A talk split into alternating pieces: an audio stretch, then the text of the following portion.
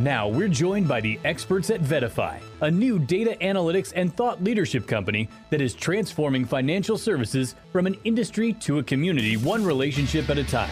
They're not just telling you what positions they've got, they're telling you precisely what trades they've made. It's a little bit of a who's who of the corporate bond space. Dave, how was Camp Kotak? You just got back last week, right? Yeah, it was great, honestly, Nays. You know, we go every year. I should say I go every year to this event for the last decade, basically. And, you know, it's a mix of economists and investors, philanthropists, business folks, journalists, usually quite a few. And, you know, not only did we have great weather and great fishing, we had some great conversation.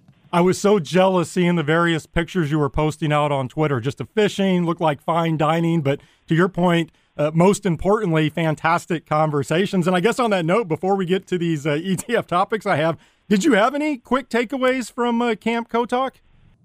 Yeah, I mean, I had two, and I put up two articles today covering this. One sort of in a more touchy-feely zone. Despite the fact that I've spent the last 2 or 3 months out on the road meeting people, it really made me realize how important it is not just to have a coffee with somebody, but to create shared experiences. I think financial advisors really know this, right? I mean, whether it's your regular golf game or a game of bridge or meeting at the Lions Club or whatever it is, something other than just the conversation we've been having throughout the pandemic, getting out and actually having those shared experiences, I think that's really important. So that was a big takeaway for me. And then second, I posted a transcript, an edited transcript of a car ride I had with Sam Rhines from Corbu, one of the, you know, I think most interesting young economists out there right now. And obviously Barry Ritholtz, folks know from Masters in Business and Ritholtz Wealth Management.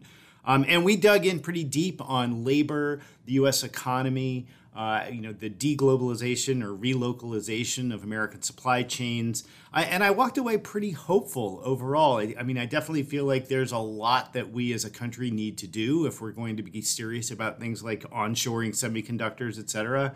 But I walked away feeling surprisingly hopeful that there's a lot of will to get those things done.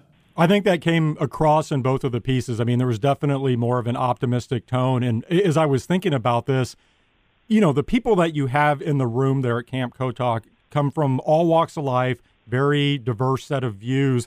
And I was curious just from a political perspective. You know, I like to stay out of political discussions, right? Especially on this podcast. We have a wide range of listeners, all of them with differing views. So I'm not looking to turn into a cable news show.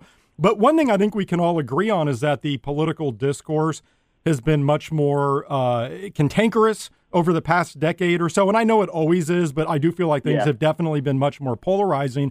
And I look even recently, I mean, I'm seeing stuff, you know, people talking about civil war and those sorts of things. I understand it's fringe, you know, on both sides, but it is some scary stuff. I guess my question is, are you any more optimistic on the political side that people can intelligently disagree with each other and move forward and not just immediately resort to mudslinging and digging in on their positions? I just feel like that's one of the biggest issues we have. And I was curious if you saw, you know, more of a bridge in the discussions you had over the past week. Yeah, absolutely. I mean, the first piece I wrote, which was I called Reality Tunnels, is really about that breaking down of barriers that I think has really exacerbated a lot of that cantankerousness, as you put it. I love that word. And I did walk away feeling pretty optimistic. You know, it is a very diverse crew that shows up there in the woods of Maine every year. Some hardcore Republicans, some hardcore Democrats.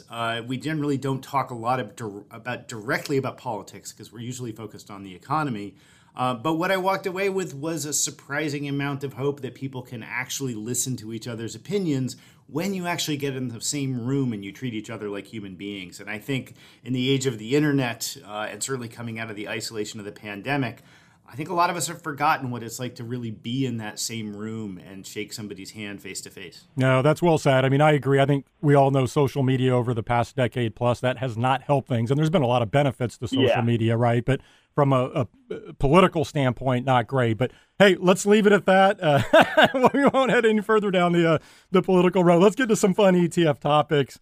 And I want to start with this wave of single stock and single bond ETFs. Yeah. So, all right. So look, I show there are currently 20 of these things on the market. There are 16 single stock ETFs, which of course these offer leverage and inverse exposure to stocks like Tesla, NVIDIA, Apple, Coinbase. And then there's one what I'll refer to as a risk-managed ETF. This is from Innovator and offers exposure to Tesla up to a cap each quarter. And then you're protected from anything more than a 10% decline. And then there are also now three single bond ETFs, which offer exposure to on-the-run treasuries at different parts of the yield curve. Not only that, we recently saw filings from Roundhill for two single foreign stock ETFs. And I think what's noteworthy here, no leverage. They're not inverse. They're literally just one-to-one exposure to Saudi Aramco and Samsung. What are your thoughts on all this? Do you like these? Well, let's go in reverse order. So the sort of quasi-depository receipt ones filed by Roundhill for Saudi Aramco and Samsung, those at least I can come up with a very clear use case. If you are an individual investor or even a portfolio manager who is primarily trading domestic equities, it's really difficult to get exposure to something like direct shares of Samsung or Saudi Aramco because they don't trade in the U.S. They don't trade in a dollar form that you can easily access from your U.S. equity brokerage account. With these products, when and if they come to market, it solves that problem. You now can get access to these international companies. I think there are plenty of folks who would love to be able to trade in and around Saudi Aramco, right? It's obviously an enormous player in the energy space, but if you're trading your own portfolio through your Schwab account or your Fidelity account, you can't really get direct access there. So there, I at least see it as a useful access vehicle. It's interesting to point out that there were actually versions of these products filed, I want to say in 2010, on a list of, 50 or 180, effectively creating these ADRs in this direction where they were single holdings. So it is a case that people have talked about before, and I think that makes sense. The single stock leverage ones, the Tesla versions and all of their ilk, I have really mixed feelings about these guys, Nate, because on the one hand, look, they're going to do what they say they're going to do, right? I mean, these are being run by companies that know what they're doing with major swap counterparties. You will, in fact, get the daily, 1.25x of Tesla or the -1 of Tesla that you're trying to get. The problem is that because these are leveraged and inverse, we all know that there's this problem of folks who think they're buying for the long term and these are day trading vehicles. I think this is particularly dangerous with stocks like Tesla, which are retail darlings. It's really tempting for somebody to say, I can get a little juice on my Tesla by buying this thing, not realizing they're going to have massive path dependency problems that could lead to significant underperformance of their expectations.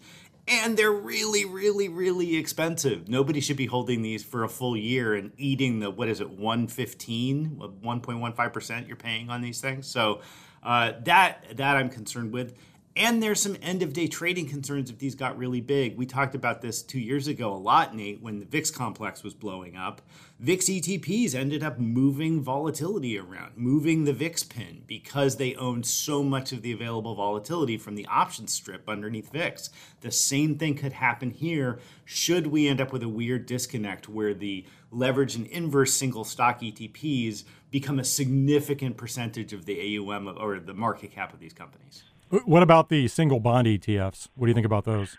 The single bond ETFs, I think, are a little bit more interesting. The one like something like U10, which is always holding the current 10-year. That's an interesting liquidity play. It is the fact that the on-the-run bonds, the ones that are currently the live bonds, the most recent auction, trade differently and better than off-the-run bonds that are now 91 days old plus. That creates opportunities for people to build really interesting models around sort of the microstructure changes in the bond market. I see them as targets for people running sophisticated models that really require that kind of precision. I think that's a very narrow use case, but at least I can come up with it. Okay, so several questions that your comments have generated for me as usual. Let's go back to these single foreign stock ETFs. The question I have here is, do you think the SEC is going to approve these? Because obviously, when you look at ADRs, there are listing requirements for ADRs, right? There are certain disclosures that have to be made, and that'll be required on the single stock ETFs as well. But these feel a little bit like an end around to that ADR process. Do you think these ultimately get approved? I think it's going to be difficult for them to not approve them, right? Because certainly it is totally acceptable to say take 15 of these stocks and put them in a portfolio, and none of them are listed in the U.S., and there's no ADR listing requirement issue there. So if they dinged these products solely based on the fact that, well, they should be U.S. listed, that's a real trick. I'd love to see the language. I think that one's a real tough one for them to walk that line. So I suspect that they'll be approved and they'll get some moderate amount of use. I don't think they're as controversial as some of the other products. Okay, so going back to those other products, just the Tesla leverage or inverse exposure. You heard me mention at the top that last week we got this news that the Massachusetts securities regulator is looking into these. Yeah. You and I talked when these first launched about all of the comments from the SEC that were pretty inflammatory towards these products. We know, sort of backdropping all of this, there was that FINRA proposal earlier this year on more complex ETPs. My question is, what do you think ultimately happens here? Because we know ETF issuers are going to be aggressive in launching these products, especially if they do have some success and we see assets going into these products. But clearly regulators aren't overly thrilled about these. What happens longer term? Like, do you think we ultimately get a more robust regulatory framework from the SEC around more complex products? I know that's where you think it should reside. I'm just curious, how does this all play out? I actually think it's much more likely we see something definitive out of FINRA about how these products are sold, right? That's what FINRA gets to regulate. They regulate broker-dealers and sales practices and things like that. So they're the ones who could, for instance, tell Merrill Lynch or Schwab that they have to put up certain disclosures between certain kinds of investors, that advisors have to make certain kinds of disclosures. That was their whole complex product regulation proposal that they put out earlier in the year. I think that was in March. I could see that happening and these products very easily getting scooped up into that complex products definition. I think it's extremely unlikely that the SEC somehow backtracks and forces these products to delist or suspends the listings of new ones. I mean, they already put inverse Tesla out there, right? So it's like, it's not like they're holding back because they were only going to hang on to, 3M and Exxon or something like that, and lower vol stocks. So I think it's very unlikely that they put this genie back in the bottle. I think it's very unlikely that any kind of state inquiry into this changes the name of the game at all. I think all of this puts more impetus on FINRA to do something on the education side until perhaps we have a full turnover in Congress and the White House and actually pass legislation around these kinds of things. I don't think there's a chance. And to be clear, I don't think there's a chance of like fundamental securities legislation in the next 6 years. How many of these things do you think we could see launch? I believe right now there are like 65 filings with the SEC. I've said, just for reference, I wouldn't be surprised to see hundreds of these launch, if not 1,000. But what do you think? I think it's in the thousands, which is one of the reasons I'm a little concerned would be a strong word. It makes your and my life a pain in the neck, right? We don't need 2,000 of these things out there trading. But if you think about it, just under Tesla, right, not only do we have, as you point out, the options overlay strategy, there's a somewhat similar set of those, I think it's cars or e-cars coming from Simplify, which I don't believe is a single stock. I think it's a handful of stocks. Then you've got all the various flavors of up and down leverage you could provide on top of that. It's not inconceivable that the 50 most traded stocks in the country could have 10 versions of single stock ETPs on each ticker. That's just those top 50. So if you talk about expanding this out into sort of a tradable set of, say, all the stocks in the S&P 500, easily 1,500 to 3,000 securities. That's a pain in the neck. Hey, it makes our job difficult, but also a lot of fun. It does. Gives us something to talk about, Nate. Hey, a real concern there, which I know you've highlighted as well, this ticker confusion, right? If you have 50 variations of Tesla ETFs, we've seen just with single stocks where there's confusion between the ticker symbols, right? You have one company that is, you have Zoom, and then another company that's Zoom Growth or whatever, and they have similar ticker symbols. We had Meta and Facebook for a while. I think that could be a real issue with investors. Oh, it's 100% an issue, and I think that's why the gating at the face of the coal mine, right, when you're hitting your ticket order in your Schwab account, I think that's where you're going to start seeing at least some strong guidance about how to approach these things. Popping up things that says you are not buying Tesla shares, you are buying an ETP with a 115 expense ratio that's not going to perform the way you think it does. I think that would be prudent. All right, another story that I'm tracking is these new ETFs. Or these new ETF filings from Toroso. Now listen to this. These are filings for 3 Meet Kevin ETFs. That's actually what these are called. Meet Kevin ETFs. I love it. Yeah, so these are three ETFs covering what I'll call disruptive or innovative tech. But here's the interesting part. These are seeking to leverage the personal brand of a guy named Kevin Paffrath, who listeners, if you don't know who this is, don't worry, I didn't either, but he has nearly 2 million YouTube subscribers. How do you not know me, Kevin? I had no idea who this was. He has a few hundred a few hundred thousand Twitter followers.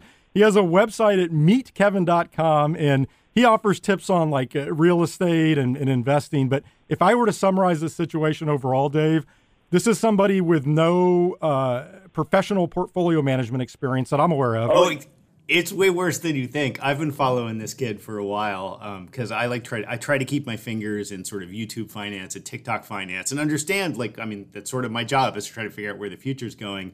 This guy's been around for a few years. He's a certain ilk in this sort of YouTube finance community. Real estate seems to be the big attractor. Most of these folks are in the real estate world at some level. And I've watched these guys' videos, and the funniest part is if you go back a year or two, he was vehemently talking about how nobody should ever take his advice on stock investing because it was far too complicated, and real estate was where all the money was at, and that's where he was going to focus. And now, clearly, he's had a change of heart and now thinks he's an expert on stocks. Obviously, nobody should be investing in these products. I almost feel like we don't even need to be saying it. This is somebody who literally 2 years ago told you not to give him money to put in the stock market. Well, let me ask you this, and I'll try to take the other side in that. You may recall last year we talked a little bit about influencer ETFs when we saw Barstool's Dave Portnoy, right? He was involved with that VanEck social sentiment ETF buzz. And then maybe to a lesser degree because this individual operates in the investment advisory space, but Ross Gerber with the Advisor Shares Gerber Kawasaki ETF, right, GK. Buzz had some initial success, but then assets have steadily declined. GK hasn't really done much of anything. It has like 15 million in assets. Do you think there's any path to success for influencer ETFs? Because, I've talked about this before. The ETF wrapper is being used as a vehicle to monetize social influence. And, we can talk about whether that's good or bad. I guess what I'm asking is, do you think that these products can ultimately find success for the right individual? The old-fashioned way, right? Prove that you're a really good investor for a decade and make your fame on that, and then people will happily give you money. I mean, look at Jeff Gundlach at Double Line, right? That's how you become an influencer that generates AUM, is you become really good at managing money. I'm not sure that we can say that about, Dave Portnoy or me, Kevin. Right now, again, I'm not disparaging these people as individuals. My point is, if you're going to hire an active manager, you should have some fundamental belief that they have an edge. That's the reason you pay up for an active manager. If they don't have an edge, if they don't have a believable edge, you should be in an index fund. I don't think that that's controversial. So, it's possible that Meet Kevin's ETFs will launch and he will have $1 billion in them and will flip heads on that coin 12 times in a row and will be the best performing fund in the world next year. I won't change my opinion that you probably still shouldn't have put money with somebody who was telling you not to invest with them. All right. I love that. So look, in terms of having an edge, let's close this week with these NightShares ETFs. So I'm going to be joined next week by the CEO of NightShares, Bruce Levine, who, as you know, they launched these two ETFs back in June, the NightShares 500 ETF ticker NSPY and the NightShares 2000 ETF ticker NIWM. And in a nutshell, they seek to capture only the night performance of the S&P 500 and then the Russell 2000, respectively, right? So they're only invested from market close to market open each day. And I caused a little bit of a stir a few weeks ago, Dave, by pointing out that the performance of these hasn't been great so far. So let me just give you these numbers. Since launch, NSPY is down about 4%, while the S&P 500 is up 6%, so 10% differential there. And then NIWM is down 6%, while the Russell 2000 is up 9%.